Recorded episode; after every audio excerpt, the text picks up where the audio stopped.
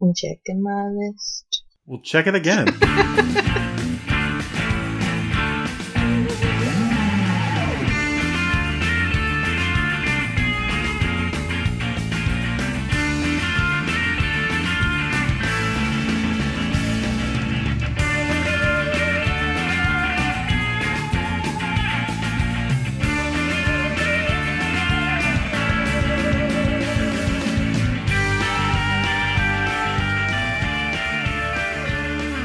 Welcome back to the Hauntsville Cryptcast. I'm Anthony. I'm Doza.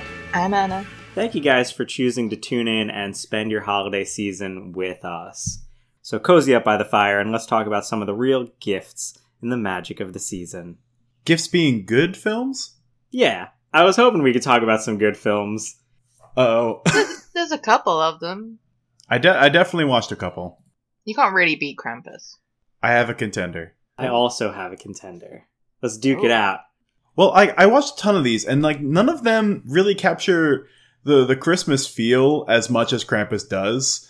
Uh, and also follow through with it being a good movie. It seems to be like one or the other. And any of these other ones that like are a good movie have Christmas themes sort of peppered in just to like sort of showcase the juxtaposition between like a wholesome holiday and then like the horrors that are actually happening where they'll like they'll take place around the holidays or like they'll have a decorated setting. But i find that like it's so hard to to do both. I definitely agree with you, and the juxtaposition is such an important part of what makes a good Christmas horror because you get those awesome moments like tragic accidents and horrific, brutal murders set to Christmas songs. Everything about a good Christmas horror film should be how the tension of the holidays is reflected in whatever this horrific circumstance is. I think that's one of the biggest things that makes Krampus such a leading contender because it embodies the holiday not only taking place on it, but we have all the family tension. And sure, Krampus is this big, imposing creature that we're aware of and scared of, but the real horror is making it out alive with your family, the tension building up to that. I think the thing is that Krampus manages to keep like the whimsical nature of Christmas and as well like incorporating folklore and tradition. So like it's it's wholesome horror, and I think that's what people really want to see around the holidays. Because whether you hate Christmas or not, y- you want to feel good around the holidays. So I think that's why Krampus, even though it is a horror, still keeps it like whimsical and fun the whole way through. yeah you just like you you come out of those feeling like wow i i am in the spirit like i feel like invigorated where like a lot of these will like bring you so far down like did have did you, have you guys seen the lodge I haven't. No. so the lodge it, it takes place at the time leading up to christmas day uh, and i think the climax uh, happens on christmas day where there's two kids have to spend uh, a couple days alone with their dad's new girlfriend in their lodge upstate I say upstate, but it could be fucking anywhere.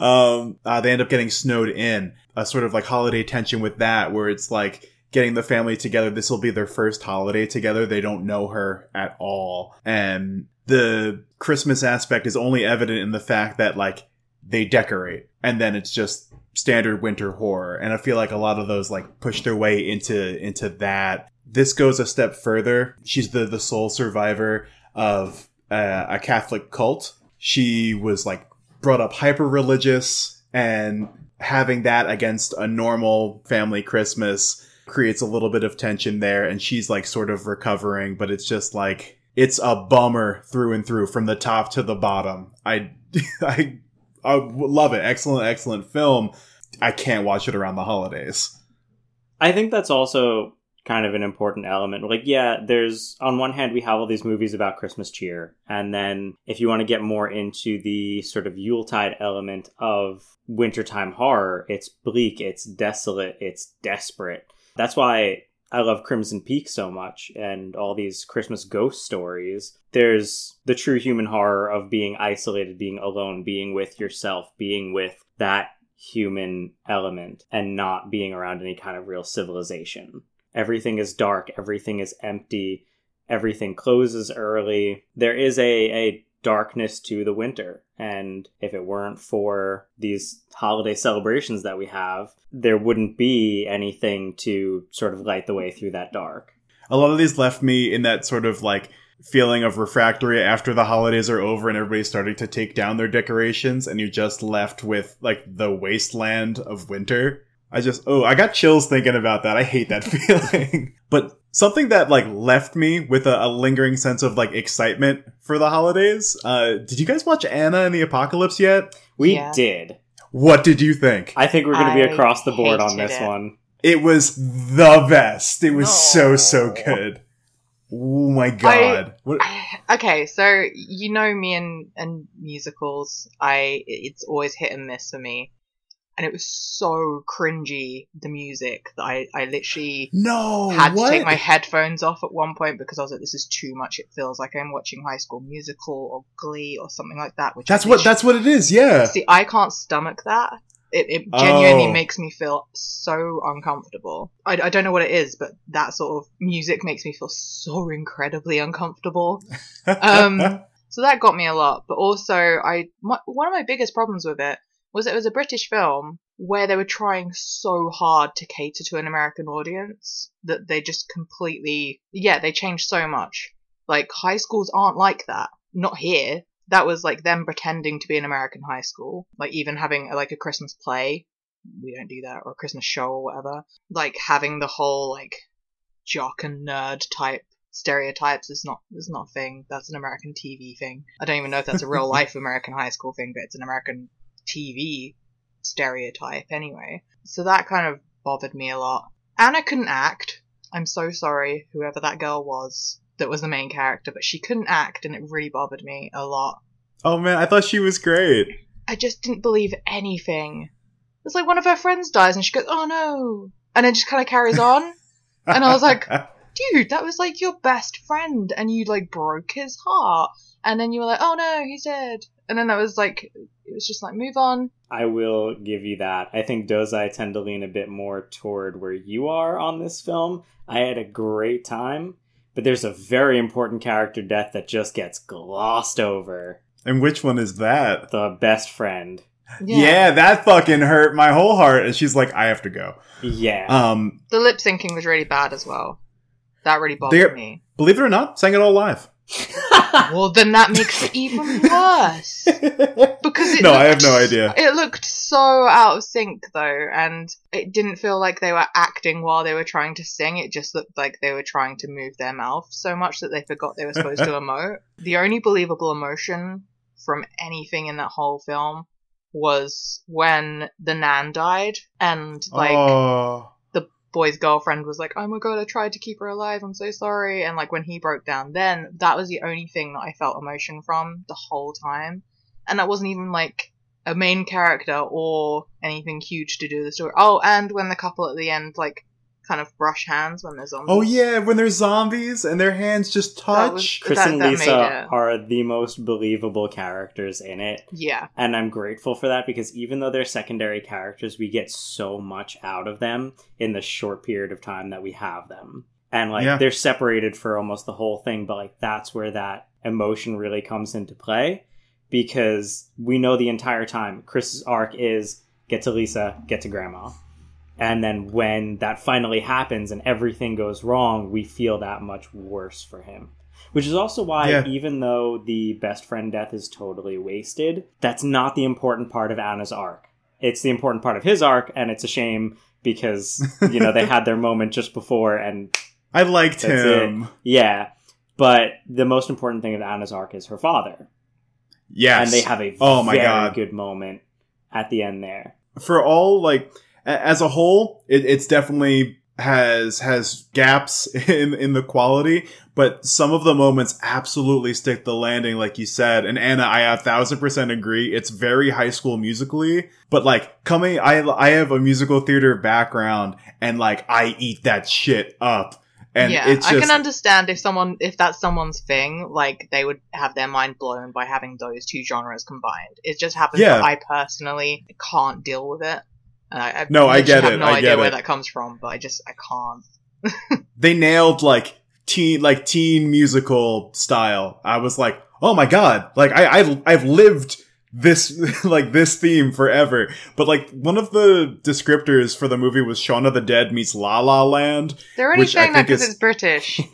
Right. I was like, it's a British zombie movie and a musical, and like Shaun of the Dead, British zombie movie, La La Land musical. Like, okay, it is those two things. hmm But in quality, I don't know, man. I think the thing is, I said it to Anthony while we were watching it though that Shaun of the Dead is a great British horror movie because it doesn't try and adjust its dialogue or situations to an American audience. Yeah, Like it is half what it the is. people watching that in. America, I didn't realize until afterwards were like, "What's a cornetto?" and like little things like that, and I'm like, oh my god, I didn't realize how much Americans had no idea about like what Tesco's is, where Sainsbury's is, like what's a cornetto and stuff like that. You guys weren't able to watch that and then go to your friends for months afterwards every time they were going to the shop. Hey, put me up a cornetto. Like oh, I want that experience. we still do that. Well, one of the things that I, I, I do praise about Anna and the Apocalypse is, although they weren't that great of performers, but they're all like unknown talents. They're all just like new. That's awesome. I love and to see that. like I, I do appreciate that. Except for Um, the principal and who has been in everything British. yeah. He really has, yes. It- one of those like where I absorbed so much British media, where like he was the moment he walked on screen, I went, "You." I just Yeah, I didn't recognize him straight away. But I was like, he's in everything. Who is he? Oh, and then yeah. I read through and I was like, oh wait, he's in absolutely everything. I did Um, enjoy the um the practical effects. I'll give it that.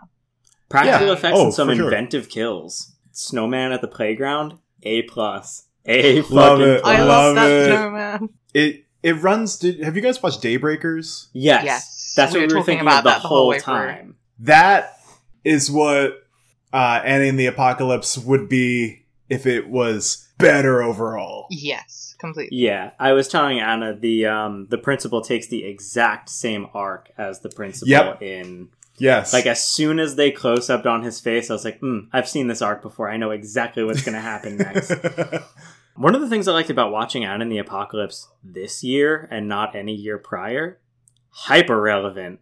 Like everything Oh, about the yes. pandemic and how it affected people and their reactions to it. This was a good year to watch Anna and the Apocalypse. yeah, for sure. That high on my list for this year. I'm I will watch it again before the end of the season. I'm I'm in. I I liked it. It'll become an annual watch for me, Yeah. and I'm so sorry. No, I mean, if, I think I'm watching if it that's your again this thing, Tuesday. That's fine. I didn't like when I said I hated it. Like that was way too strong. It just makes me feel so uncomfortable hearing people doing musical stuff. Every time that it just sort of did that little like dee dee, it's- and I was like, no, they're gonna start another song. Like I was just getting into the story a bit, and now they're doing a song, and I had the exact opposite of, of feeling where it's like the the reason people sing in musicals it's when you can't convey what you want to say in dialogue or how you're feeling internally you sing When but there's tensions are always- too high. But that's that's literally just doing dialogue, but with a different pitch to your voice. and Yeah. themes But it's it's just i I'm got a, Sh- so I'm a Shakespeare person, so I'm like, Plays, I'm like, boo. say it dramatically. Do not sing it. Like sing it to me i want to hear your song pros before hose.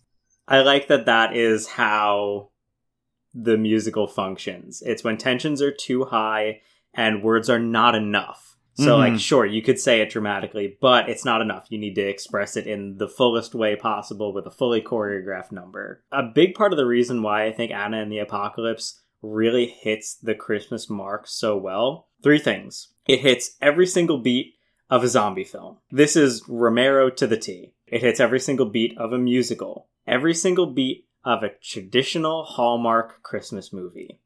And I think that's where a lot of these things fall short. I think you need that Hallmark element, you need that structure to reach full Christmas hokiness while still being a Christmas horror film. I've never seen a Hallmark Christmas film because we don't have Hallmark, but also they Th- look they're all the terrifying. What are the the like the main points? So, in the traditional Hallmark Christmas movies, you'll usually have like color scheme is green and orange. Uh, orange. Halloween. Sorry, I'm still in Halloween. you're y'all. trapped in there cool. Green and red.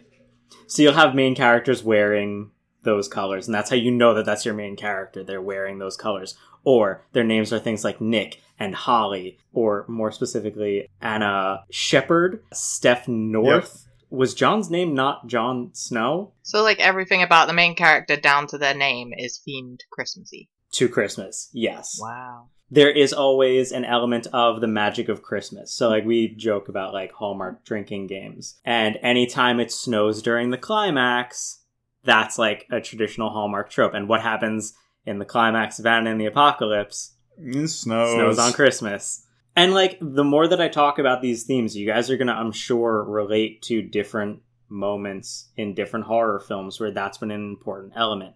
Even if we go back to Krampus, the major snowstorm comes at the height of conflict. Oh man, I wish we talked about this at the end because I'm just a downward spiral of bummers from here on out. So am I, and that's part of the Christmas spirit.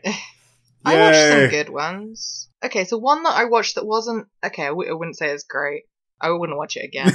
but yeah, it was really interesting at least, and it taught me stuff, which is always good. So I watched Sint, which was released Oh, in yeah. Europe as Saint and released in the Yes. US as Saint Nick.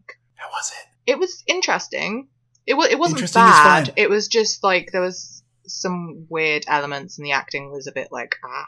But I was really interested to watch a Dutch movie because like I couldn't offhand think of any notable Dutch movies I'd seen. But I found out it's basically all about Sinterklaas, which is the Dutch version of Santa Claus. And he doesn't wear a red suit or ride like have a sleigh and reindeers and stuff. Traditionally, he wears a bishop outfit with like one of those huge bishop hats. Um, Oh, and it's I've like seen the red cover and of this. silver. Yeah, and Yep. and he rides a big white horse. So that's their version of Santa, which I didn't know at all. I didn't know that there was this whole Anglo-Saxon version of Santa that I didn't know about. so that was really interesting folklore, and it basically starts out with the original St. Nicholas's story in like 1492, uh, where he's the leader of this horrible gang that go around terrorizing people. Like he's a saint, but he has this gang where they just go around terrorizing everyone and like killing people. Was probably before he was canonized. And so all the villagers get really annoyed and kill him in a fire. And there was a full moon that night. It was like December the 5th. So then these thousands and thousands of years later in 2011, there is another full moon on December the 5th. So he comes back with this like mutilated, fire burnt St. Nick riding his demon horse. And they go around terrorizing people with his little gang again. And he basically does Krampus's job of like kidnapping ki- kids and then slaughtering their families, uh, which is, is pretty damn terrifying. It's it's kind of worse than what Holy Krampus does.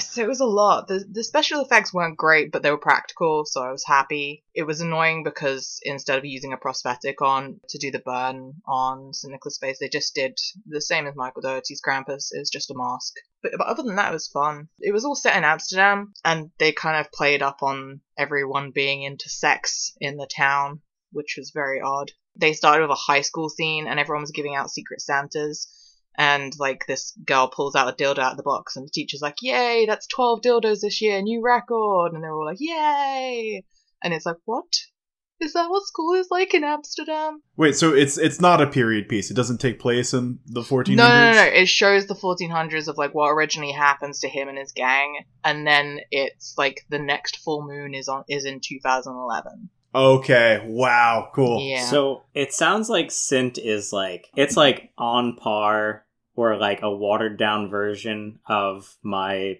Krampus contender. Sure, it doesn't beat it, nothing's gonna, but it's a ton of fun. I think I recommended it last year, or I know we at least touched on it. But Santa's Slay. It is a wild ride. It is so much fun. Basically, Santa is the Earth child of Satan in the total antithesis of Jesus Christ. And so he goes around being kind of like your Sint. They have this like day of death and everything is awful and terrible. And Santa and the northern people, the elves, who are these like rambunctious little horror creatures, they go around terrorizing people.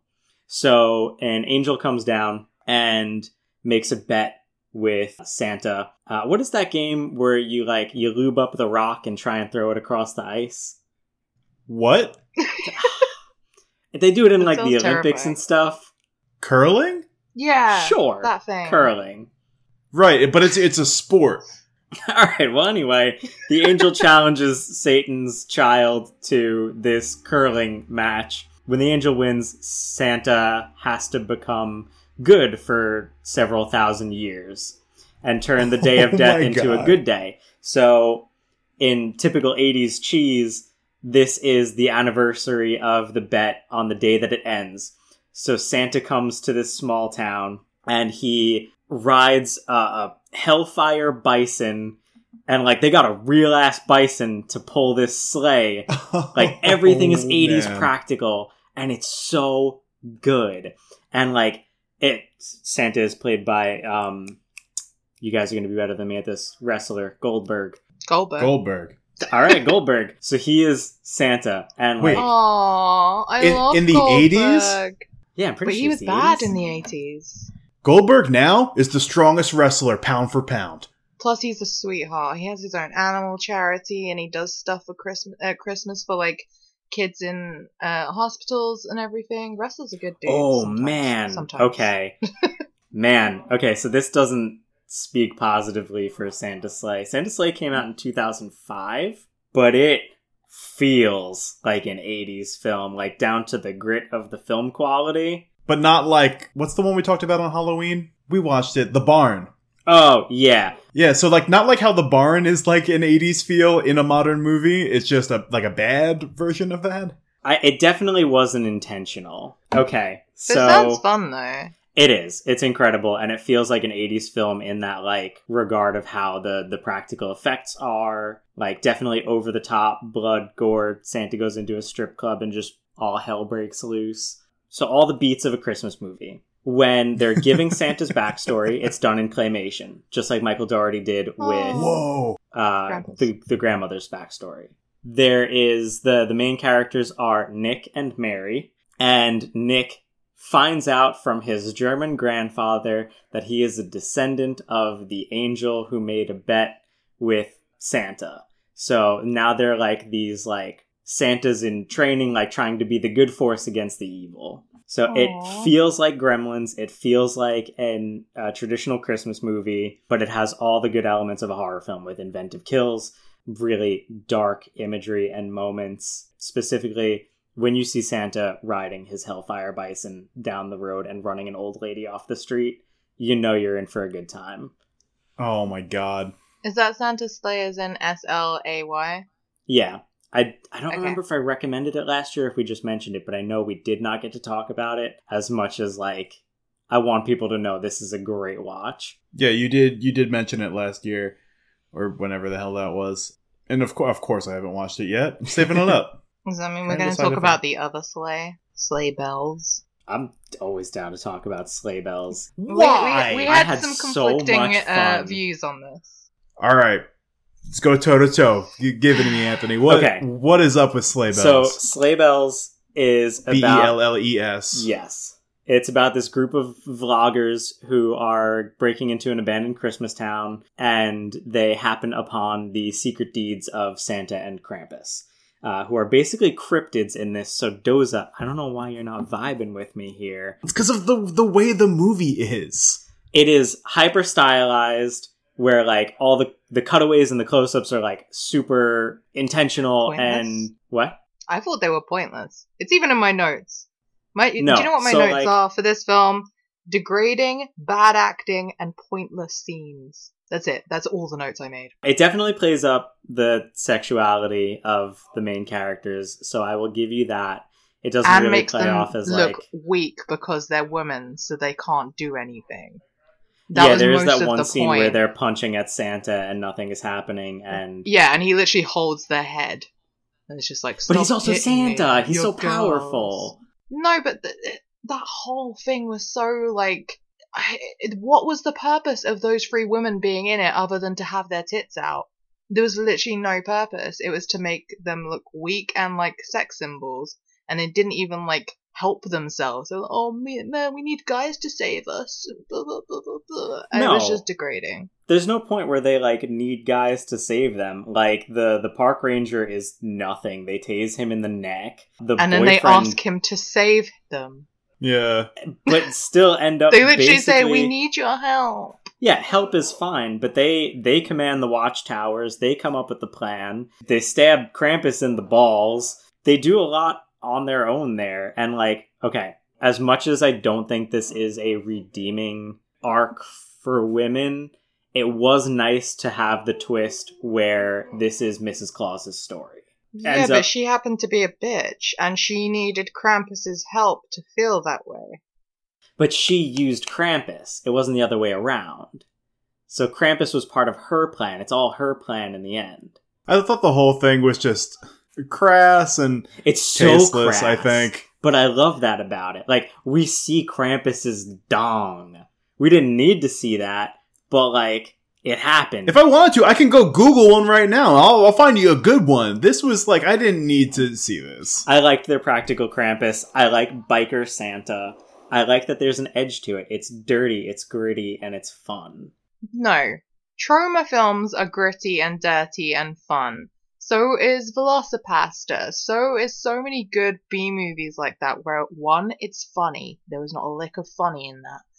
And they're crass because they're making an over the top point and they're budget movies, so they're just meant to be really silly and ridiculous. But this clearly had a budget and wasn't funny and didn't have any like point to being crass. I'll give it that the Yeah, Krampus looked know. good. The Krampus did look pretty good. And also, uh, props to them for getting Barry Bostwick, who was Brad Majors in fucking Rocky Horror. I hate you.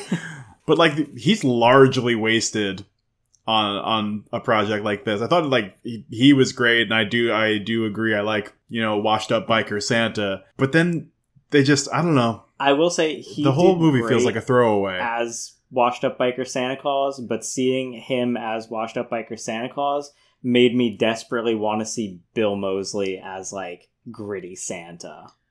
Oh, so watching this movie inspired you to want to see a better movie?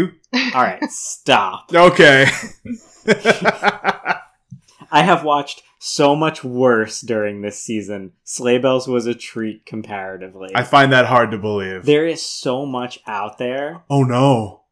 I was gonna say there was one that I watched that made Slay Belles look amazing. Uh oh. It's called Unholy Night. It's on Amazon Prime. And they were like putting it in my recommended for weeks. They were putting it as one of their Christmas featured. And I was like, okay, this is probably going to be really good. I think it's one of the worst movies I have watched in, God, I don't know how long. And I didn't even finish it. I couldn't. Like, I, we always have a 75% rule, especially when we're doing a festival. Even if we don't think that we like a movie, we'll watch 75% just to be sure. I couldn't get into 15% of it. Like, it's an anthology, and I just made it to the end of the first segment. And there's supposed to be like another five segments to it, but I couldn't. Basically, the the story I did watch was about a cannibal family on Christmas. The acting was it was worse than Slay Belles. It looked like it was all filmed on someone's phone, but not in a good way. And then there was this one point where this guy picks up a screwdriver, but it's clearly got a selfie stick on the end because that's their that's like he holds it like that, and that's the the perspective we get is from the end of this screwdriver. And it's clearly a selfie stick because the camera's like up here and he's holding it like that, but pretending to like oh point the screwdriver at people. But he was tilting it up as if he was taking a selfie, so it was like, who that screwdriver gonna hit, man? You I look couldn't. distressed right now. It was so bad. I think it's just, uh, yeah, I refuse to waste any more time on it. But in case anyone's going to watch Unholy Night, just don't. If you liked something about it, please message me and tell me why. But yeah, that's all I'm saying on the whole Unholy Night, and it only came out in 2018, so it has no excuse to be that shit. oh. All right, do we want to bum rush the bad ones then? Because there's a lot. Let it rip. Yeah, let's do the naughty list. Okay. Oh, so good. Wow. Um, okay, so on the note of anthologies, we all watched All the Creatures Were Stirring, and Anna and I watched that together, and we invited Doza to watch it with us. And Doza goes, No, I can't watch it, my brain died. And like, into the first piece of the anthology, I was like, Did your brain die because it was so bad? Because I want to open the Jack in the Box that blows your brains out now. I get that it's supposed to be insufferable for the audience because there's an audience watching a play and it's super experimental, we'll call it, and they're visibly uncomfortable. But I was uncomfortable the whole time. The only story that was good was Christmas Vampire. Yeah, the Christmas Vampire was okay, but it was only okay because everything else was so bad. Um, it's trapped in in between a, a bad movie and an uncomfortable audience. And it, it, it really makes you feel like I was watching this and like nobody's forcing me to watch it, but I felt like I was trapped there. Anna forced me to watch it. I said, "Can we go back?" And That's said, not what happened. Anthony, Fight, Anthony said, "Do you want to carry on?" And I said, "Oh no." You said, "Do you want to stop?" And I said, "No, it's okay," because he had enjoyed Slay Belles the day before. So I was like, "I don't know." Anthony sometimes enjoys this shit, so I'm just gonna carry on until he says it's enough. Because when Anthony doesn't want to watch a movie anymore, you know it's really bad. You got to learn I'm to put your foot down. super judgmental, and you're probably the you least can't keep judgmental. getting away with it.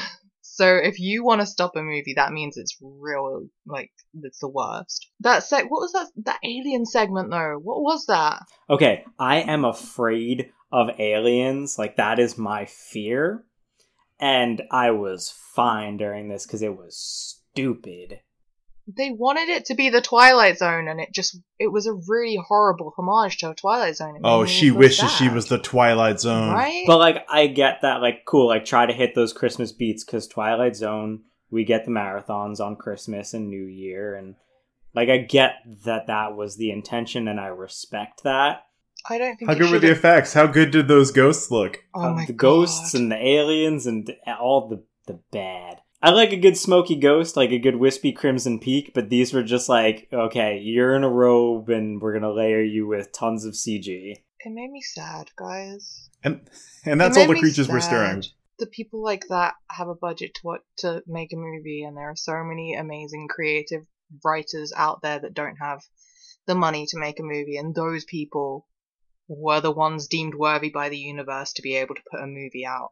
That- It's that not about being sad. deemed worthy. I respect anybody who can pull together a feature film because that's a lot. And like, cool, good on you. You brought your vision to life, and now you learn. You learn what worked and what didn't, and hopefully go on to produce something better. Hopefully, hopefully, Please. hopefully. And let me tell you why I say hopefully. Uh, I fell down a Krampus rabbit hole. Did you guys see Krampus, the Devil of Christmas?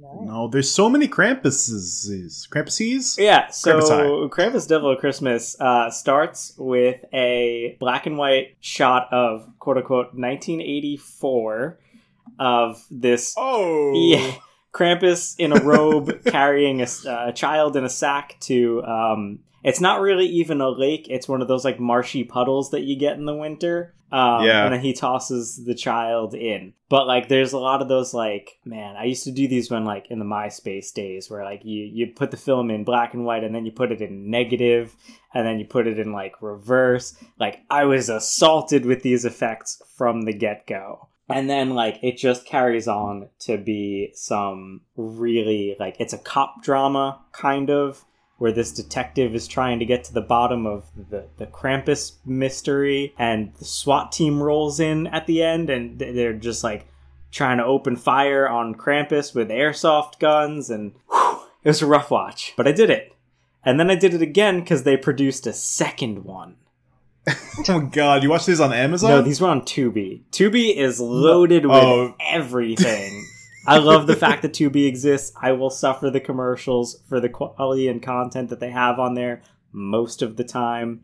But the commercials made this hour and a half film like two hours. So so you wa- you watched the the first one and you hated it, and then you were like, "Well, they made a second one. Maybe they figured it out." That's always And- my hope. I want to give the Yeah. filmmakers the benefit of the doubt. You pulled together a feature film. Good on you. Learn and do better next time. And your tone indicates otherwise. They did not. It was the same thing. The acting didn't improve. The cinematography didn't improve. The effects didn't improve. How far apart did they come out? I don't actually know. Let's take a look. I hope they're both in the same year. I hope they just one two punched it. Krampus Devil of Christmas came out 2014 is the first one. Uh, the second one is called The Devil Returns. Two years later, 2016. You had two years Oh. to figure it out. The estimated budget for the first one is seven million five hundred and twenty-five thousand dollars. No. The estimated budget for the second film is one million two hundred thousand dollars. This is what I oh. mean. Oh. These people with these massive budgets. So where does that money come from? It, that's that's a lot of monies. Is this like a Blair Witch thing where it's like I don't even remember hearing about this. Like, did some of this go to marketing, or is that Definitely like not. Oh somebody wasted some money somewhere? This feels like that theory about the room, where the room was like a secret mafia money laundering project. Where did this money go? All right, who else made your naughty list? A film we watched together, actually, nasty piece of work. That that made it on my naughty Whoa, list. no. That, that was the one with the the job interview, right? Yeah, I Yes. love that Yeah, movie. No, that just made no sense to me at all. I am not a big Blumhouse person, and Into the Dark has more misses than hits, but Nasty Piece of Work is like, it takes an element of like immersive theater and turns it into this like sick mind game of rich folks, but it definitely captures that tension of the holidays where you have these two families who are just trying to do better for themselves and this is their opportunity at work you have this scrooge character who i gotta look up the actor who played the boss in that movie because he gave one hell of a performance He's in quite a lot. I just can't name Yeah. anything that he's in. I had that feeling. I, could, I couldn't pin him down. He oh, he's in like, Friends. I know your face. He's in, Friends? Yeah, he's Emily's dad, and Oh, shit. He was in. Oh my god, what else? He's been in loads. Julian sands my god i was impressed Yeah, I mean, he did a good job, but like, I just, and this isn't even because I despise Blumhouse with every fiber of my being. It's just, I just, I didn't enjoy it. It felt really confused. Like, they didn't really know what they wanted to convey. It felt like the ending was them trying to backtrack from their horrible, I want to say history, but ongoing problems with not respecting women in the industry. So I felt like that was them going, look, we made a woman the heroine in the end. And it was like, that's not enough. i can i can concede that to you because they did not Yeah. give her enough screen time or arc to like warrant that at the end No. they did a lot more telling than showing where like ah you're a mediator okay Mhm. mediate and then she just doesn't ever get a chance to like be given lines to Yeah. And to contrast that, they had to make the other women look like crazy girls who just i like what wanted they did with missy i really like missy's arc But they even did that with that the, the- with the wife as well, though. Like with the wife of the boss, they did they did made her out to be crazy as well because she didn't want to be treated badly. That was their whole thing. They wanted to make one woman look okay, but they had to make the others look like trash and look like women are crazy if they have emotions or if they don't want to be treated badly and things like that. And I don't know. I think because it came from Blumhouse, I took it very like I I watch out now with Blumhouse for things like that. Blumhouse have insulted every woman in horror to like their core with what they're doing, um, and what they've said. So everyone's going to be on the lookout for the way that they portray women. It might just I be mean- me being like totally triggered by them, but yeah no that's fair. It's fair to look at the company for what the inner workings are. I i think that they did a good job with fixing that in missy. I think she starts off as like crazy and whatever but they give her a moment where she has to emotionally break down and she shows who her true character is which is leaps and bounds from her original character. But i do agree with you that they totally reneged that from the boss's wife kiwi by making her solely part of the act without spoiling too much like we are on the verge of getting something real from her before it's all just a part of the boss's plan But even Missy in the end, like at the very end, goes back to being like, all I want is money and this is my sweet husband. They like try to give her a redeeming quality and then they reel it back. They, I think they do that to all four characters in the end, though, because everybody is proven to be a piece of shit in that final moment. And I think that's supposed to speak for what these major corporations are like around the holidays. This whole thing starts with like these middle class people looking to get just a Christmas bonus. One of them admits that he's living beyond his means. The other one admits that they're scraping to get by. Meanwhile, they work for this multi million dollar corporation. And in the end, we meet all the bigger figureheads of this corporation who are the absolute biggest pieces of shit because they're hosting this murder game, basically. They're given the opportunity to say, like, okay, like a choice can be made here. They can either turn everybody here into the cops.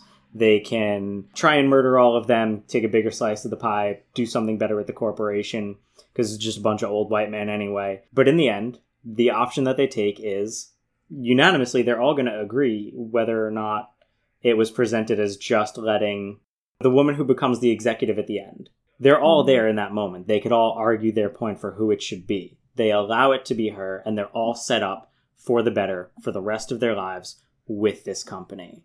So they're just as much a part of the problem as who they're blaming to be a part of the problem. Ah, the moral ambiguity of celebrating the holidays. So, I have, I guess, several points to make that I'm afraid I'm afraid to bring up.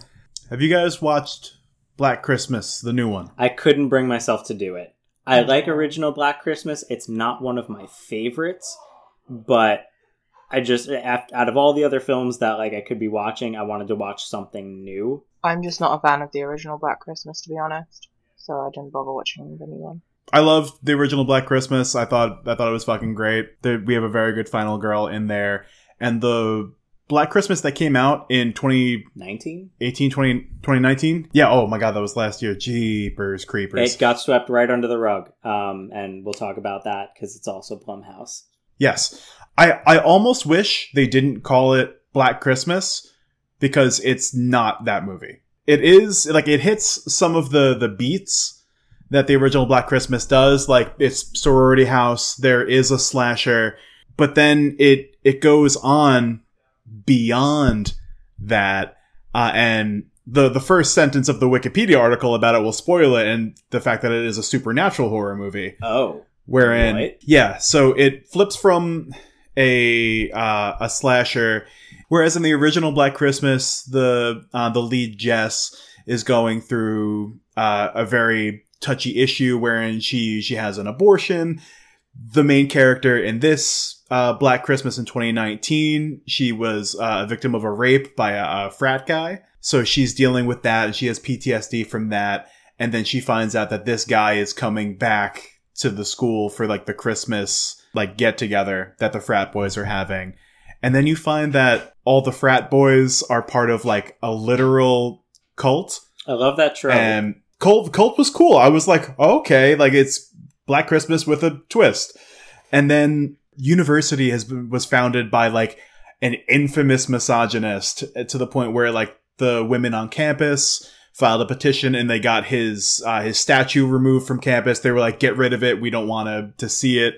But then the frat boys start praying to it and worshiping it, and it emits a black ooze that is a physical manifestation of toxic masculinity, and it makes you a misogynist. So like they they go along the lines of like you know toxic masculinity isn't isn't learn uh sorry toxic masculinity isn't inherent it's learned and it's taught like i thought that was like interesting and the the whole film has has a tone of of feminism uh, about it where all of the girls are fighting for equality and it's sort of just like it gets flipped on its head a little bit and i was just like waiting for for the moment. I was like i was like waiting for the moment for like oh the the the love interest guy is going to save her in the end and like one of her sorority sisters comes and saves her but then the the guy comes in and does save her from getting killed at one point but i was like there it is! But this is like a a very very weird sort of trip of of showing like the ooze is what's doing this and it's sort of like tongue in cheek like this is the this is fucking american rape culture this is american fraternity culture like this shit happens. And it's cool that they're like shining the light on that but it's like this was not black christmas if that makes sense. Yeah, I mean, we get a lot of that with remakes. I was just gonna say, it sounds like the content is why it didn't get good marketing from Blumhouse. No, I'll tell you exactly why Yeah. it didn't get good mark. Well, yeah, the content because it is anti-misogynist Mm-hmm. and the director is a woman. Right, Uh, that's Yep. exactly why. Sophia Then. Takal. sophia takal yeah Because that's what they've done with the craft now. They they swept the craft under the rug with their remake. It's just this ongoing cycle of giving these female directors a chance in Into the Dark because it's straight to TV, and then snubbing them when it comes to the bigger productions. However, Black Christmas did get a theatrical release. They just didn't push marketing. I didn't even know it came out. The director, Sophia Takal, she also directed New Year, New Me Yeah. from Into the Dark. So that's two productions, uh, two Blumhouse productions that she's been a part of, both about you know, strong women standing up. This is not so much a a remake of the original Black Christmas, but what the Black Christmas sequel should have been. I think. Have you guys seen that one? I didn't know that a sequel existed. It's it's Black Xmas in 2006. Nope. Oh, I just thought that was another Yeah. remake. It is essentially. It, but whereas the the ending of the first Black Christmas in '74 leaves the ending uh, sort of ambiguous as to what happens with the killer at the end, this gives the the 2006 one gives them a backstory and fills in all those holes, and they have a conclusive end, and it is a shitty movie.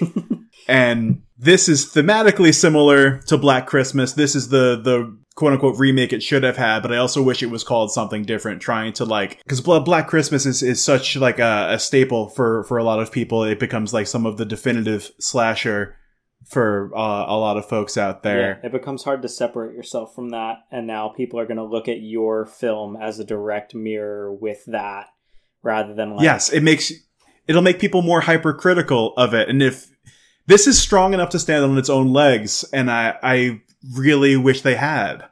I mean, I'm uh, sitting right here as an exact victim of that mindset where I did not bother watching the new Black Christmas because I wanted to watch something new. So I missed out on that because I thought, okay, just it's Black Christmas again. I've already seen Black Christmas. Yeah, I, I like this one. I, I thought I thought they did really well.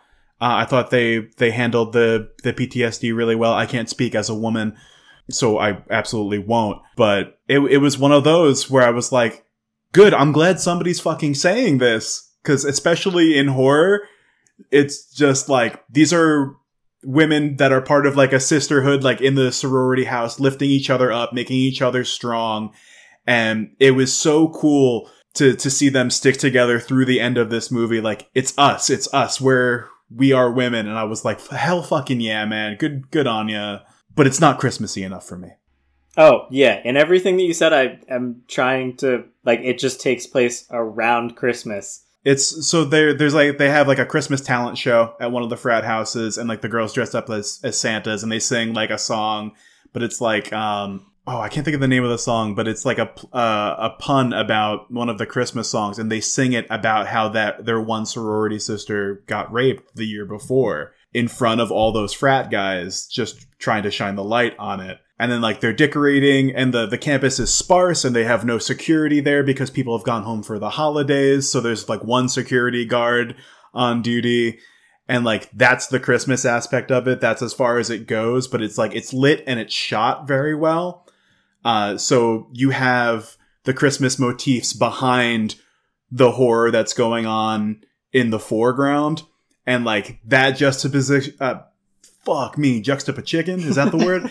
and that juxtaposition is is is done very very well and i thought it was it's definitely worth the watch Awesome. uh i i i will watch it again this holiday season i want to show people this movie it's weird that we're on this train where now Blumhouse has kind of dominated the Christmas conversation because we do have to talk about Pooka. I can't believe we didn't talk about that at all last year. Spook is so fucking good Yeah.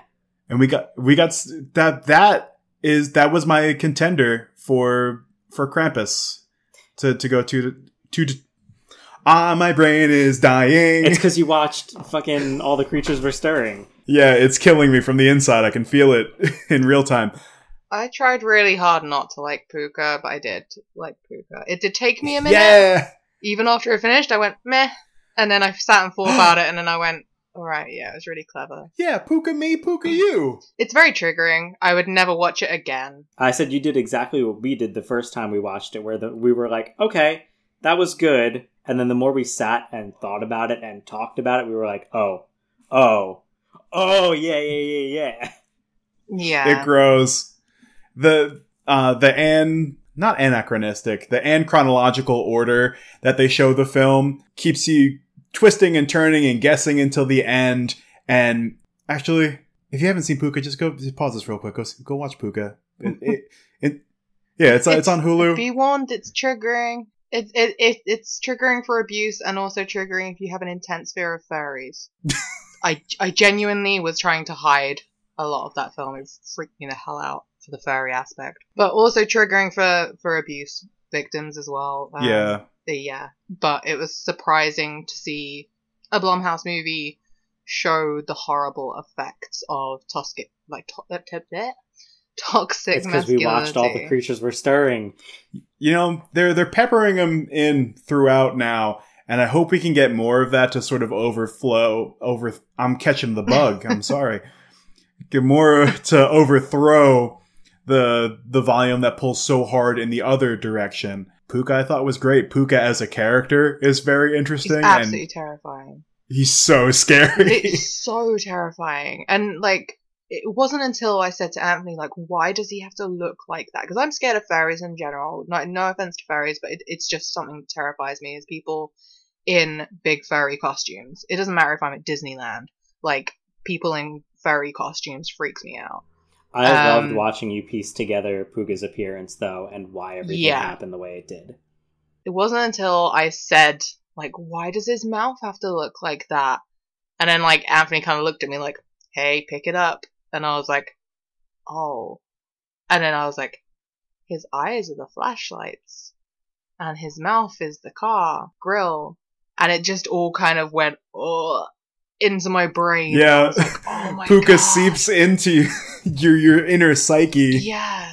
So th- I thought that was incredibly clever. I also thought it was really clever that, like, when his neighbor looks at the Christmas tree and hears all the crashing, and I went to Anthony, what the hell is that all about? And he was like, I don't know. And I was like, okay, that means it's going to come up later. I'm one of those annoying people that does ask questions when I watch films. I can't remember when it was towards the end, but there was some point towards the end before you find out about the car accident that I went, oh, that's what the crash sound was. Look he at all the pretty lights. Accident. Yeah, that's when it was. Yeah, and I was like, yeah. that's what's about to happen.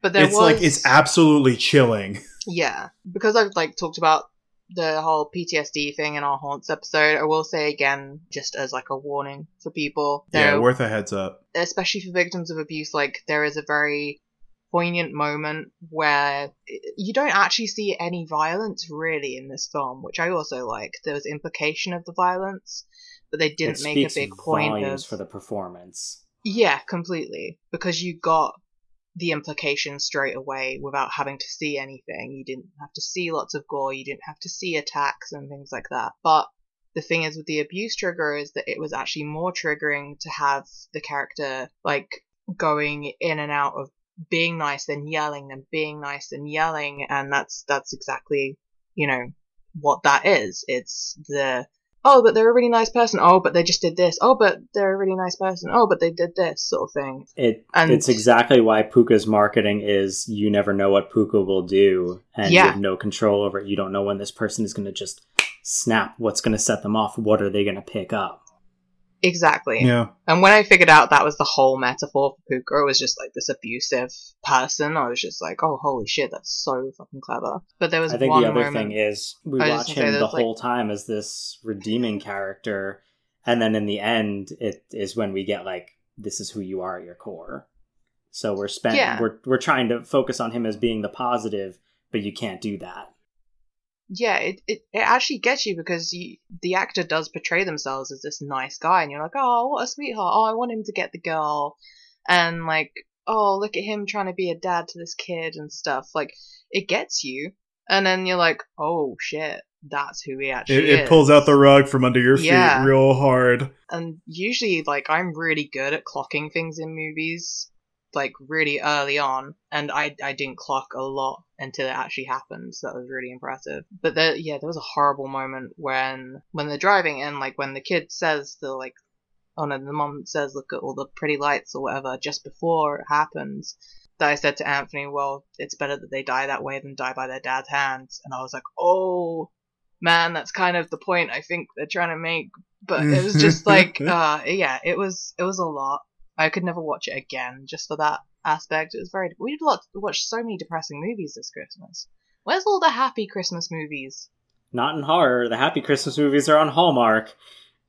But where's all the gremlins and the Krampus and the family fun? Krampus isn't happy. It was we just had a good time watching it. Krampus is very bleak and dark, like felt- the rest of this. But I felt safe the whole way through Krampus because Adam Scott was there. Yeah. Pooka is one of the best renditions of A Christmas Carol I've seen. And it was so nice that that was just layered in that way and it wasn't ham fisted. I can't tell you through all the things that we watched how many times I've watched A Christmas Carol because Mhm. everybody just tries to keep doing it and they do it bad and wrong. So Pooka was a nice breath of fresh air. Draw some parallels. First of all, um, the protagonist is starting off by auditioning for A Christmas Carol, which gives you the lens to watch the film right in the beginning. They do this great thing where when he's doing when he's going through his psychotic break, uh, we see Pooka disconnected from him. So like clean and new Pooka is the ghost of Christmas past because everything in that we're reliving his past and watching him relive that, which is also the emphasis on why Pooka repeats things. Like you never know what Pooka will repeat. You don't know why he's going to make you relive this moment. Present is when he's wearing the Pooka suit and it's like partly him, his body, but like the Pooka suit under um over it and like torn up. And future is this disgusting oil covered fire beast Pooka that was like horrific to look at and such a treat. So like you get the three ghosts, you get that he has to relive his sins. One of the reasons I like the ending of Pooka is you're left with this moral gray area where you've learned that okay, he gets into the accident, it takes two to tango, he hits Red, his neighbor, throughout this purgatory sequence, but we know how awful he is, and we're wishing at the end that he was the one that died.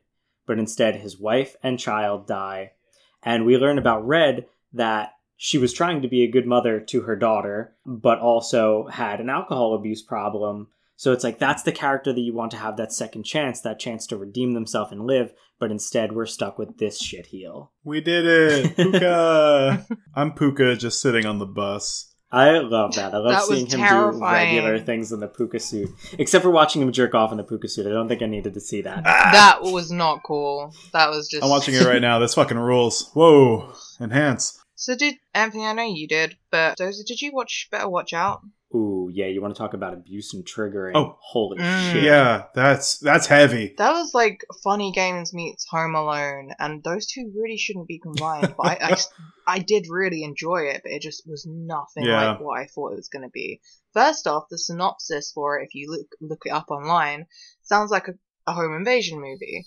Which So I was we like, all know how we feel about those. Yeah, exactly. I was like, I'm not, I'm not watching through that. But then the trailer came up when I was watching something else, and I was like, oh, that looks like Home Alone. It looks fun. And the way they presented the trailer is where the boyfriend was trying to get into the house, so they made it look like he'd basically stalked her and was coming to like invade the house, and then they like flipped it and were like, no, screw you, we're gonna tie you up and we're gonna like Home Alone it. And I was like, that looks fun. And it wasn't either of those things. It was funny games, but in his house. Hmm. The, was the kid who played the main kid, Lucas, Oh my god. was so good. Like, clearly he they was made either him an watch. insanely good actor or an actual psychopath. Like, he was so good. I- everything about him was misleading and intimidating. Like you feel for him, he's the sweet underdog in the beginning, and then he just something in him snaps and he makes this switch, and it's entirely believable through and through But it's not a sudden snap. because you find out that everything was planned. Yeah, and you find out that he's always been like this, like down to killing his best friend's hamster when they were a kid on purpose. So he's just always been this psychotic kid. He's just showing it. Oh my god, I felt so bad for his best friend. Everybody in that film was really good, really believable. It was just nothing that I was expecting. I was expecting it to be this fun, cheesy kind of like fun horror, and it was it was so much darker than I expected it to be. I think it's because obviously I knew it was like an all teenage kind of cast. I just expected it to be fun rather than horribly, horribly dark. That's how they Um, get you. Yeah, so it was impressive. how these teen actors managed to convey the biggest fake like range of emotions, but also like all of their characters are totally believable. Levi Miller, who plays Lucas, I just looked it up, was like 16 when they filmed this. Oh Can you imagine God. being that good at 16? They must have let him like like you said when we were watching it, they must have let him watch like Clockwork Orange and stuff like that for inspiration beforehand.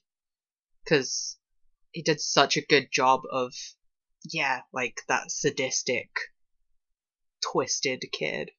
There, uh, there's definitely some fun, inventive moments in that. Like, they definitely did Home Alone if it was a horror movie because uh, all the traps and rigs that they have set up, you're like, oh, like in other circumstances, this is fun and funny. And even from the beginning, they're debating the paint can from Home Alone, and we Oh, get the the, opposite can. effect.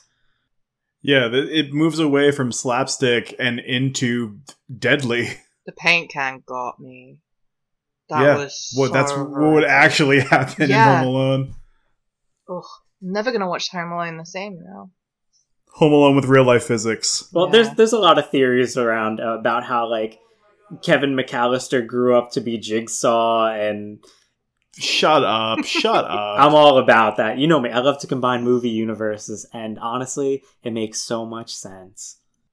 Right, I'm gonna quickly just mention one that's like, eh, it's alright. it's alright. Actually, it was quite good.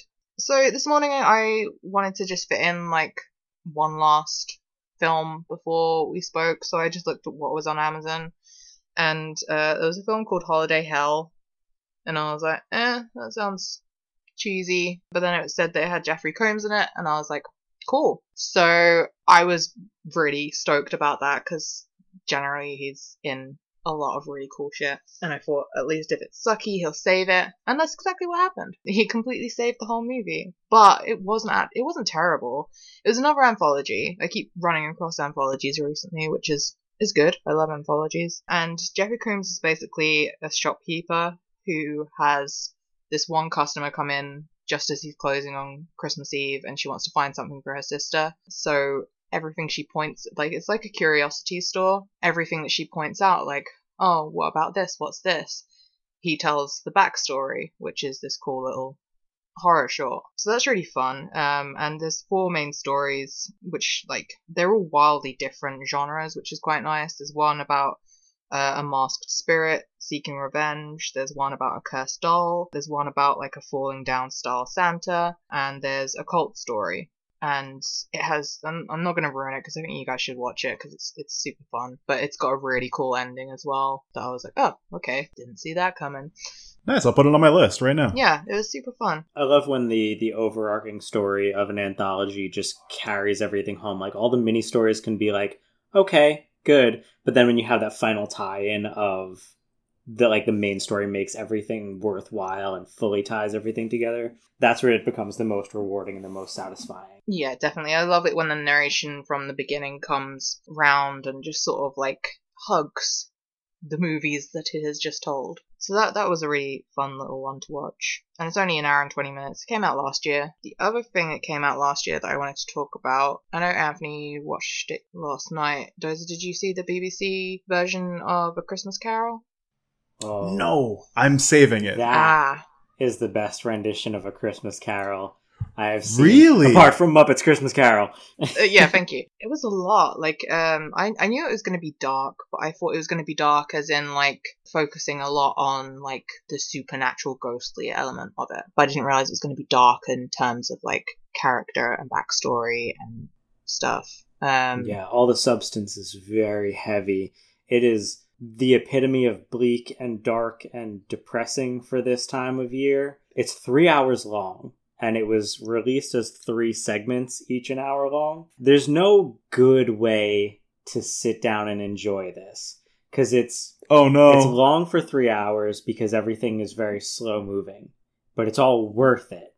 But then to sit down and separate it into three segments, like if I had to watch this one week, another week, and another week, I don't think I would have enjoyed it as much as sitting right through it. Well, But, I watched them episode be by there. episode because I don't, I don't know if it was all combined into one film for you over On there? Hulu, it's one film, but they still separated Right. with the title cards of like Bag of Gravel, The Human Heart, The Human Beast. So we still get that it's three episodic pieces, but I don't think that it needed to be. I get for the sake of when it was released, getting families to sit down and watch it together, but like, this is not something to sit down and Families watch aren't supposed to watch this. Yeah, that's why there was there was quite a big backlash from people over here when it first came out because people knew it was going to be dark because obviously it's by the makers of Peaky Blinders, and so basically BBC were like, well, if you don't let your kids watch Peaky Blinders, then don't let them watch this. And a lot of people ignored that and was like, oh, it's Christmas Carol. It'll be nice in the end anyway. And a lot of people were like, hey, why did you put that on over Christmas? We're all depressed now.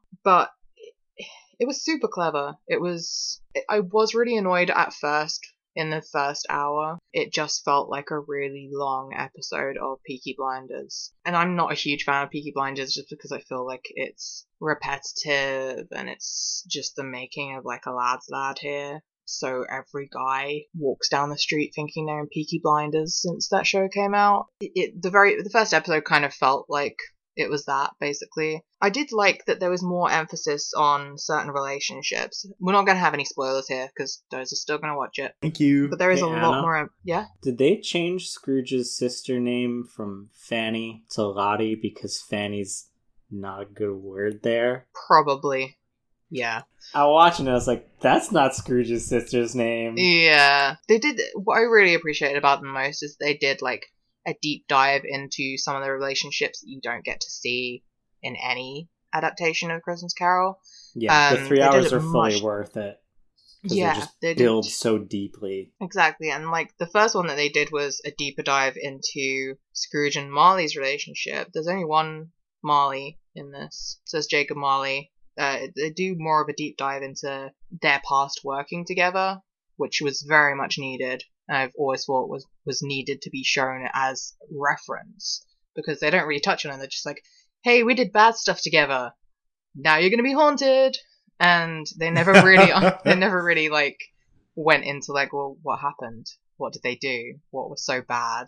Um, it felt much more like there were consequences for actions in this because we got to see every action. And again, kind of relevant for the time that we're in because it wasn't just their personal actions. Like, sure, in every Christmas Carol, we get Scrooge's effects on Bob Cratchit's family. And that's mm-hmm. like the big heart hitting moment. First, also, Tiny Tim in this, the cutest Tiny Tim I oh have my ever god! seen. I Break wanted your to just goddamn pick him heart, up and take him home. I loved him. Oh no, He was tiniest cute- Tim. He He was is the cuter than the tiniest tiny Tim in the Muppets. like actually cuter and he was a real person so i was just like i want to just i want to take you home but if he was my child i would just never let him leave the house. But they do get into how like Scrooge and Marley is a it's a corporation. And they deal in big business they deal in big trading so they show you the consequences of every life that was touched by them. Like in a christmas carol marley references that his chains are made from every life that they've ruined. But like this is the first time that we get to see every life that was ruined because of them and i think relevant given kind of at least where we are in the US in the handling of this virus Mhm. where finance is coming over health and corporate negligence there there's definitely a really good introspective moment there of seeing the longer lasting effects and the the wider effects of one person's deeds and actions. yeah definitely and i'm really glad that like it almost felt like it was marley's arc just as much as it was scrooge's story I love that Marley's really whole arc nice. was the more pagan Yuletide traditions of Christmas. Like being Yeah. amongst the spirits, he is one of them, and we get to see that world of spirit. The only time we've ever really gotten that was Muppets Christmas, where we see what the world of spirits is like. But they really, I liked having the one ghost that shifts, like his In shifting Christmas presence. Past, Yeah, rather than Yeah, just being like a singular, like it, it me. it like went into different characters from his past one of which Oh, was cool. ali baba because that was like scrooge's favorite character to read and it was played by nandor from what we do in the shadows um I say Nandor is like that's obviously not his real name. His name is Kayvan Novak. He's always Nandor to me. him. But he was amazing as Alibaba because it's first like serious role I've ever seen him in. And at first I was like, oh my god, this is gonna be really cringy because I don't know if he can do serious. Because before what we do in the shadows, he did a lot of just comedy TV here. So I was like, how is he gonna be serious? But it's kind of like when you watch Sacha Baron Cohen being um, Sweeney Todd. Like you find Ah. out they can actually act. So it was a nice little moment there. Everything about that mini series is heartbreaking. Like to get more of an understanding of Scrooge and to get more of an understanding of the whole Cratchit family, we get more than just the the glimpse that Scrooge gets. and you get more of a focus on Mary Cratchit than you do on Bob Cratchit. Bob Cratchit's hardly involved really in Yeah. this. It's all about Mary Cratchit. My God, again, not spoiling, but just like what he does to her is just, and her involvement in the whole thing. I was like, wow, I've never seen her even mentioned as for like more than a second. But they also go the extra mile to not give Scrooge like at the end of every Christmas carol, carol you get the God bless us everyone and everyone is Mhm. happy and Scrooge is with the Marleys and with his nephew. There's no forgiveness in this. He doesn't go Yeah. on to Oh. do the happily ever after and his whole reconciling is not for forgiveness, it's just be better. Yeah, it was the most realistic ending of a Christmas Carol. It's like that's what actually would happen afterwards. People wouldn't instantly just be like, "Oh, he brought around a turkey and he's nice now, yay!" They would be like, "Uh, stay the fuck away from me. Do you know who you are?" Because they don't know what he's been through. It, Tim even has a nice moment. Is this what happens when people drink too much laudanum? I'm like, good on you, Tim. oh my god. Good, get him, drag him. It was a, it was nice. I mean, obviously, Christmas Carol is like quintessential Christmas ghost story, and there sh- there needs to be more Christmas ghost stories. There are so many to read, people just don't adapt them. Well, yeah, and then the wrong people try and adapt them. Uh, I am gonna make a quick shout out to a film that was in our festival this year, Scared for Your Life. It's called Keep Mum. It was my hunted film. We each chose Seek Out in the abyss of the internet, a film that they wanted to be in the festival um, to compete for the Hunted Award. And I was so lucky to find Keep Mum, which is by another British woman in horror, which was like my aim. And I was like, I'm never gonna find a British woman in horror movie at all. Um, and I did. So that's by Luana de Pasquale. Did I say that properly? I believe. Okay. And it's just this beautiful, haunting short ghost story. And I know it's not like available to the public. It's still on the festival circuit, but anyone who was lucky enough to look at me saying lucky enough, it's our festival, but no, our festival is rad. um, anyone who was lucky enough to have watched Scared for Your Life would agree that Keep Mom was just such a, a beautiful, haunting Christmas tale. And anyone who sees it pop up at another festival, go and follow them on Instagram. If you, we- we've tagged them at some point on our Instagram, so look for our Instagram, find them, and keep up with where Keep Mom is going to be played next because it's it's very much worth checking out. I mean, that is a positive turn of the way things have gone. Most of these festivals are going virtual, so you will have more of a chance to access something like that. And Luana and her team are phenomenal at promoting this film. You could sign up for a mailing list and they'll tell you everything that's happening with it as far as what publicity it's getting, what festivals it's playing at, which ones are virtual, which ones are physical, which awards they've won. So I definitely recommend keeping up with her and the entire journey that this film is going on because I definitely think with the amount that it's being picked up for festivals and stuff, you'll get a chance to see it. Oh man, I'm done. That's all I wanted to say. I watched one more that I, that I really enjoyed. That was uh fucking bummer by my guy Paco Plaza. Uh, he's the writer and director for the REC series. Ah, Oh. he had a Christmas horror movie come out that I didn't know about because it was a made-for-TV movie in Spain, which was Cuento de Navidad, which is story of Christmas. That came up on a list I found and I couldn't find anywhere to watch it. Oh man, it was it's so good. It's like a naughty or nice tale about a bunch of like like actual children that find a woman dressed as Santa in a pit in the forest. They find out that she is wanted and the the reward is for 2 million dollars. So they confer and they try to think about and decide like what to do with her and they do sort of like a, a silence of the lambs style where they like they fuck with her while she's in the hole and they just accrue so much bad karma that eventually comes around to bite them in the ass. And i just it i, I thought it was so so good. I wish it was more holiday themed other than the fact that it happens around christmas and then there is a santa suit involved. But if you can track it down de- definitely watch it. Holy shit. Sounds awesome. and the, the the the kids are great. The kids are so good because like at the end of the day, like even like the the nastiest one of them, like they're still kids. Like they they're innocents. They don't really fully understand the consequences of what they're doing, and it it makes the uh, the rest of it just like oh so much more upsetting, and it hits that much harder. Very very good. Love this guy. He's you know Paco Plaza, just one one of my guys. I love his stuff. I watched one more film that um, I could have or could not have mentioned, and the world would remain the same. But in my Krampus dig, I found Vikings versus Krampus. And we're not watching that right now because I it wasn't the worst thing I've seen for like as low of a budget as it was. Actually, let me double check that because I thought that the other Krampus movie was low budget, and it turned out it had eight million dollars. But like for an indie film with a Krampus character, it was very interesting. And they did a uh, a physical effects Krampus. I thought that I was going to turn it off sooner than I did.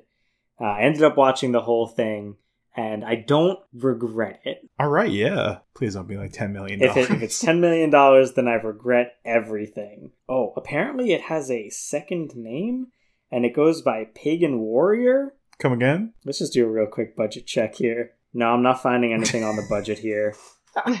oh, they made it for zero. That's crazy. I think I'm all tapped out. You guys, anything else? How about our fear of the day? All right. Get ready, because our fear of the day is syngenesophobia. Is it fear of beards? No. It is related to the holidays. I think a lot of what we Well, touched that's what on I thought about today Christmas. and the uh, Christmas beard. It's the fear of having your chestnuts roast on an open fire. No, although that is a horrifying thought. Don't want to get those chestnuts singed. I don't even remember the name of the fear anymore. Tell us what it is. Syngenesophobia. It is the fear of social interactions with your relatives. It's more of an anxiety Oh. than a phobia, but it is definitely relevant to the holidays. Oh, I hate it. I hate it. Oh, I have it. I feel it now. Damn. That hit hard. Ah, yo, y'all got some uh, recommendations for today? I do. Finally. So, yeah, I know. I got really. I'm kidding. I'm kidding. I decided to come prepared with my recommendation today. you um, came in hot today. So I remembered a film that isn't necessarily a Christmas film, but it does have a Christmas segment. Again, I'm going with an anthology because I'm just obsessed with anthologies at the moment. But it's called Dead of Night. It's a British anthology from 1945. And the interesting thing about this is obviously it was during the war, and horror films were actually banned from being made during the war in the UK at all. So they got round this by putting slight elements of comedy in it to pass it through the rating system just because they were so desperate to make this film happen. So that's super ending, interesting backstory on it. This anthology is so good. It's on Martin Scorsese's top five scariest horror films of all time. Whoa. Alfred Hitchcock based the end scene of Psycho on directly from this movie. Um, Double whoa. because the ending of one of the segments of Dead of Night, um, which is all about a sort of killer ventriloquist dummy, ends with exactly the same scene as the ending of Psycho, where he's in the asylum and he's talking in his mother's voice. That's directly from Dead of Night, where he's the guy's talking in a ventriloquist dummy's voice. But there's a really cool segment called The Christmas Party, and basically it's about this girl that's playing a sort of hide and seek type game with her relatives at Christmas, and she finds this boy in one of the rooms, and because there's so many relatives, she just thinks it's like another one of the relatives' kids, and he's telling her about how scared he is because he thinks that his half brother is coming after him and is going to kill him. She comforts him and gives him a hug and is like, "Don't worry, come and play." And then later finds out that the boy wasn't there. And years ago, there had been a little boy who died in that house who had been killed by his half brother. So it's like a really nice little Christmas ghost story in there. And the cool thing is that it was actually based on a real murder from 1890 where a little boy had been killed by his half brother. And it was still big news back then, so they directly made this little segment based on that. Overall, it's just, it's a really good anthology, and I know British horror films can be really hard to find in the US, but um, BFI, which is the British Film Institute, uh, one of my favorite organizations ever, they've just made their streaming service available to the US. And there's a seven day free trial at the moment. I really recommend trying it. $5.99 a month after that. But even just for the, the trial, just to watch Dead of Night and like the array of amazing BFI films, definitely recommend getting a free trial. I'm not in any way endorsed by BFI. I just freaking love BFI. I would love that. no, BFI is like one of I, I go on about it to Anthony all the time as being a very important thing, and because they have the IMAX theatre here, which is very close by to me in London, and that's where we have all our cool like cinema exhibitions and really cool little cinema shop there. And one of my friends is a projectionist for the BFI as well, so it's it's very homely organization. So go check it out. Nice. Sorry, I told you all those long. No, that's that's good. I learned a lot, and I'm excited now. That sounds awesome. Those are what do you got? My recommendation is something from 2007 that I it, have never heard of. It flew way under my radar, and it's called Wind Chill with Emily Blunt. I so want to watch this And- film.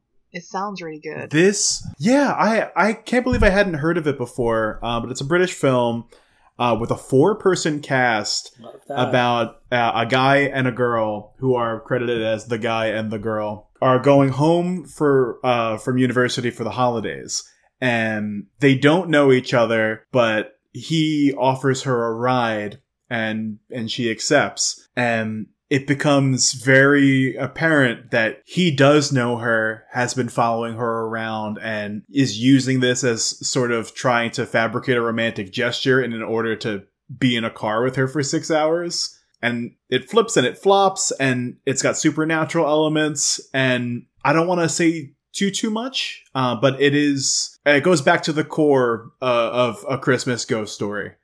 It's it's very very good. Uh, that's Wind Chill. I'm so annoyed it's British and I can't find it anywhere to watch here. It didn't get good reception, and I don't know why. It's like beyond the scope of like a classic horror fan's interest, and it's beyond the scope of like a casual watcher would go to. So it sits in a weird sort of middle ground that it just didn't get good traction. That seems to be a pretty common trend with ghost stories, though, because they're always the slow burn. They don't quite move the way that people want a horror film to, and they don't quite pack the gore or scares that horror films do. So, like, I get it. It's unfortunate, but it's like comes with the territory of every ghost story film I've seen. It doesn't make me love them any less. So yeah, do you have one for us? Uh, I'm gonna hit y'all with the twofer. Uh, this is my uh, gift to you. The first one is Kwaidon, uh, K W A I D O N, and it is a series of Japanese ghost stories. Like I just said with all ghost stories, it's a slow, slow burn, but it's an anthology, so you know every 10 minutes you're getting something new and these are ghost stories not like what we're accustomed to getting in most traditional horror and most traditional cinema. It's a bit older so all the effects are practical but some of the ghost effects are done with like layered film which is a really nice thing to go back and see. So I definitely recommend Kwaidon. The reason I recommend it specifically during the holiday season is because uh, there's a segment called Woman in the Snow, and it is a bone chilling ghost story Japanese horror. Definitely recommend watching at least that segment. I am in. I am Yeah. in. Yes. Like, they do some really great makeup on her, and it's not anything like gory or scary. They just make her ice cold. She looks like a corpse, and she is like this lingering ghost horror throughout the rest of this character's quote unquote life. Great. Can't wait to see it. Cannot wait. Um, my second recommendation it is not holiday themed in any way, but I really desperately want everybody to see this film and talk about this film, and I would love to do an episode on it. The Mortuary Collection. Oh, It yes. is So one of good. the greatest films I've ever seen. If this were the only film that I got to watch for the rest of my life, I'm okay with that. I'll get to it. Oh my god. All right. It's an anthology. You're wearing me down. It's um the ghost story in the anthology is insanely good. One of the most haunting visual effects I've seen. I don't know. I can't praise this film enough, and I would love to do a deep dive on it. Yeah, I think we're definitely gonna have to do an episode on that because there's there's a lot to be. said We'll for see. Well, two two quick things before the end here. Uh, fucking skip Santa Jaws. It wishes uh, it wishes it was VelociPastor with every fiber of its being. I forgot you watched that. Oh no. So bad, fucking awful. They're trying to ride the pun of of Santa Jaws, and it just falls so so flat. You, how dare you stand where he stood? You know, you know what I mean. And also, holiday specials of Creepshow and Joe Bob Briggs uh, with Joe Bob Saves Christmas come out this month. So can't wait for those. Oh, Watch those yeah. on Shudder. Gonna be fun. Yeah, so that that's my my little wholesome bit to to wrap up this macabre drudgery of of horrible holiday horror. All right. Well, thank you guys for tuning into the Hauntsville Cryptcast. I'm Anthony. I am Doza, I'm Anna. Haunted Holidays. and to all a good fright.